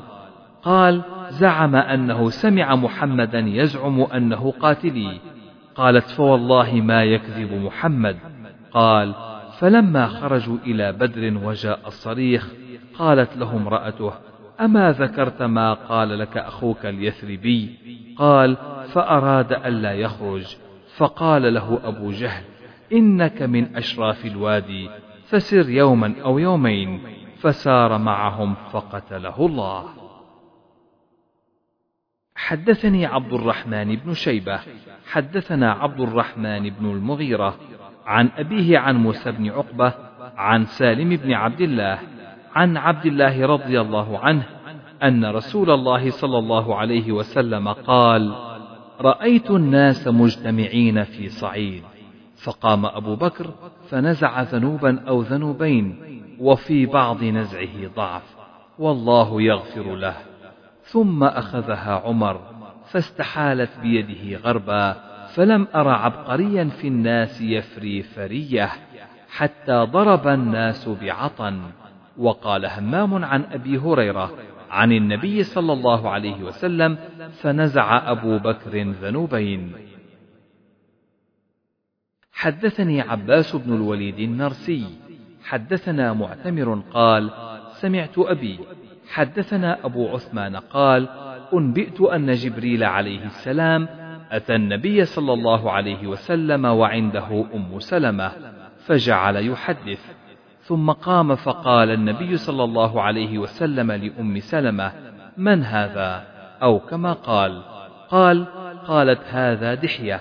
قالت أم سلمة: أيم الله، ما حسبته إلا إياه، حتى سمعت خطبة نبي الله صلى الله عليه وسلم يخبر جبريل أو كما قال.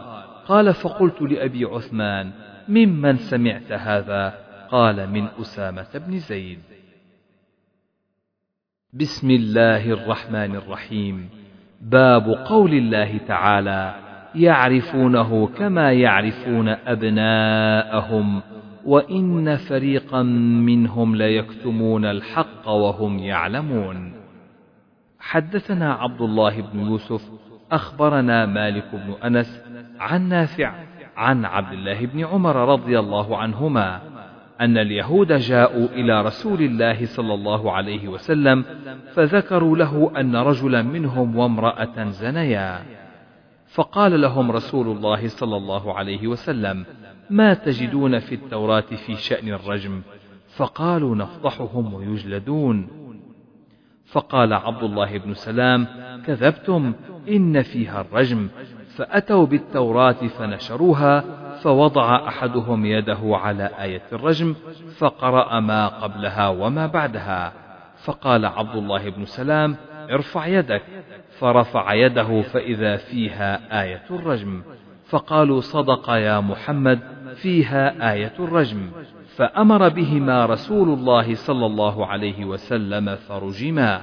قال عبد الله: فرأيت الرجل يجنأ على المرأة يقيها الحجارة.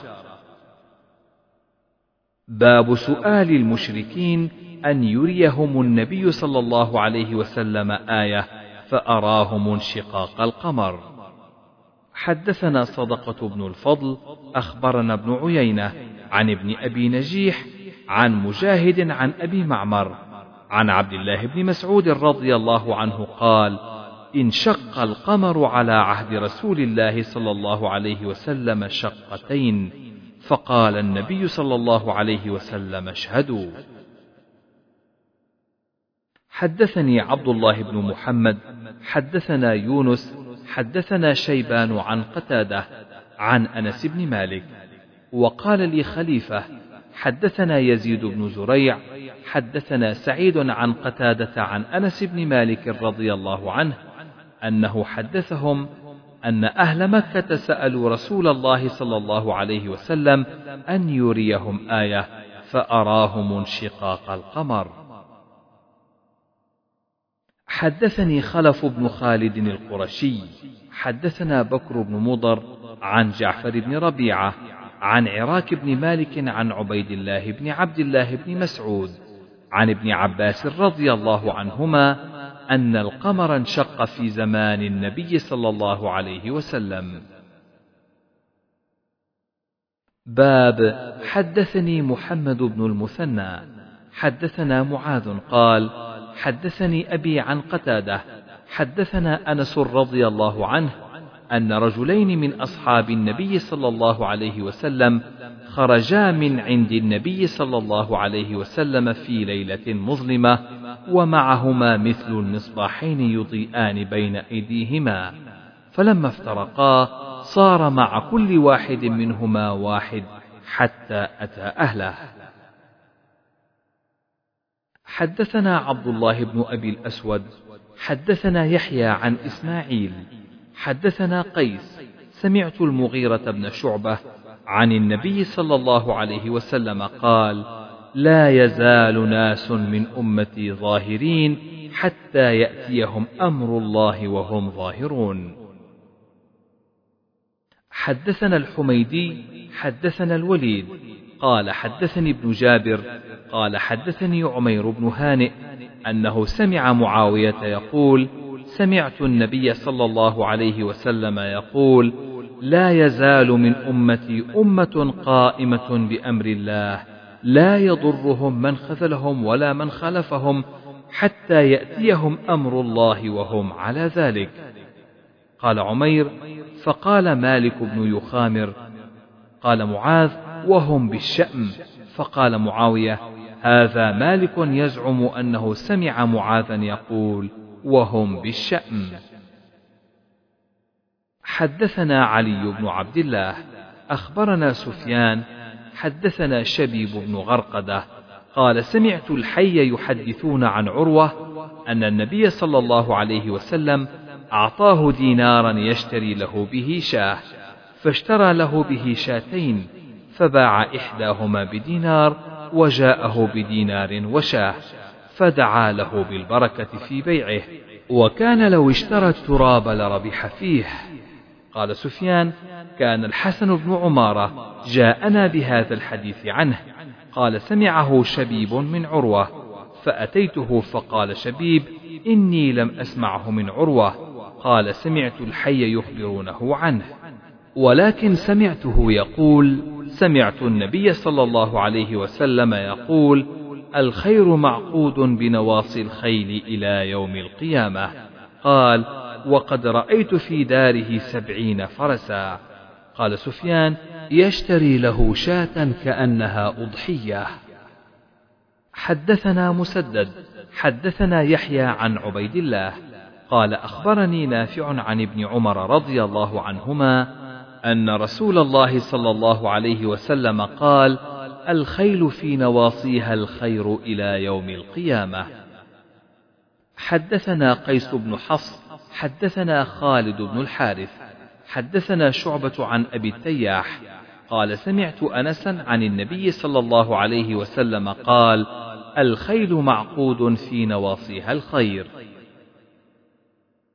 حدثنا عبد الله بن مسلمة عن مالك عن زيد بن أسلم عن أبي صالح السمان عن أبي هريرة رضي الله عنه عن النبي صلى الله عليه وسلم قال: الخيل لثلاثة، لرجل أجر ولرجل ستر وعلى رجل وزر، فأما الذي له أجر فرجل ربطها في سبيل الله فأطال لها في مرج أو روضة ما أصابت في طيلها من المرج أو الروضة كانت له حسنات، ولو أنها قطعت طيلها فاستنت شرفا أو شرفين كانت أرواثها حسنات له، ولو أنها مرت بنهر فشربت ولم يرد أن يسقيها كان ذلك له حسنات، ورجل ربطها تغنيا وسترا وتعففا لم ينس حق الله في رقابها وظهورها فهي له كذلك ستر، ورجل ربطها فخرا ورياء ونواء لأهل الإسلام فهي وزر. وسئل النبي صلى الله عليه وسلم عن الحمر فقال: ما أنزل علي فيها إلا هذه الآية الجامعة الفاذة: فمن يعمل مثقال ذرة خيرا يره ومن يعمل مثقال ذرة شرا يره. حدثنا علي بن عبد الله حدثنا سفيان حدثنا أيوب عن محمد سمعت أنس بن مالك رضي الله عنه يقول: صبح رسول الله صلى الله عليه وسلم خيبر بكرة وقد خرجوا بالمساحي، فلما رأوه قالوا: محمد والخميس، وأحالوا إلى الحصن يسعون، فرفع النبي صلى الله عليه وسلم يديه وقال: الله أكبر، خربت خيبر، إنا إذا نزلنا بساحة قوم فساء صباح المنذرين. حدثني إبراهيم بن المنذر حدثنا ابن أبي الفديك عن ابن أبي ذئب عن المقبوري عن أبي هريرة رضي الله عنه قال: قلت يا رسول الله إني سمعت منك حديثا كثيرا فأنساه، قال: ابسط رداءك، فبسطت فغرف بيده فيه، ثم قال: ضمه، فضممته، فما نسيت حديثا بعد.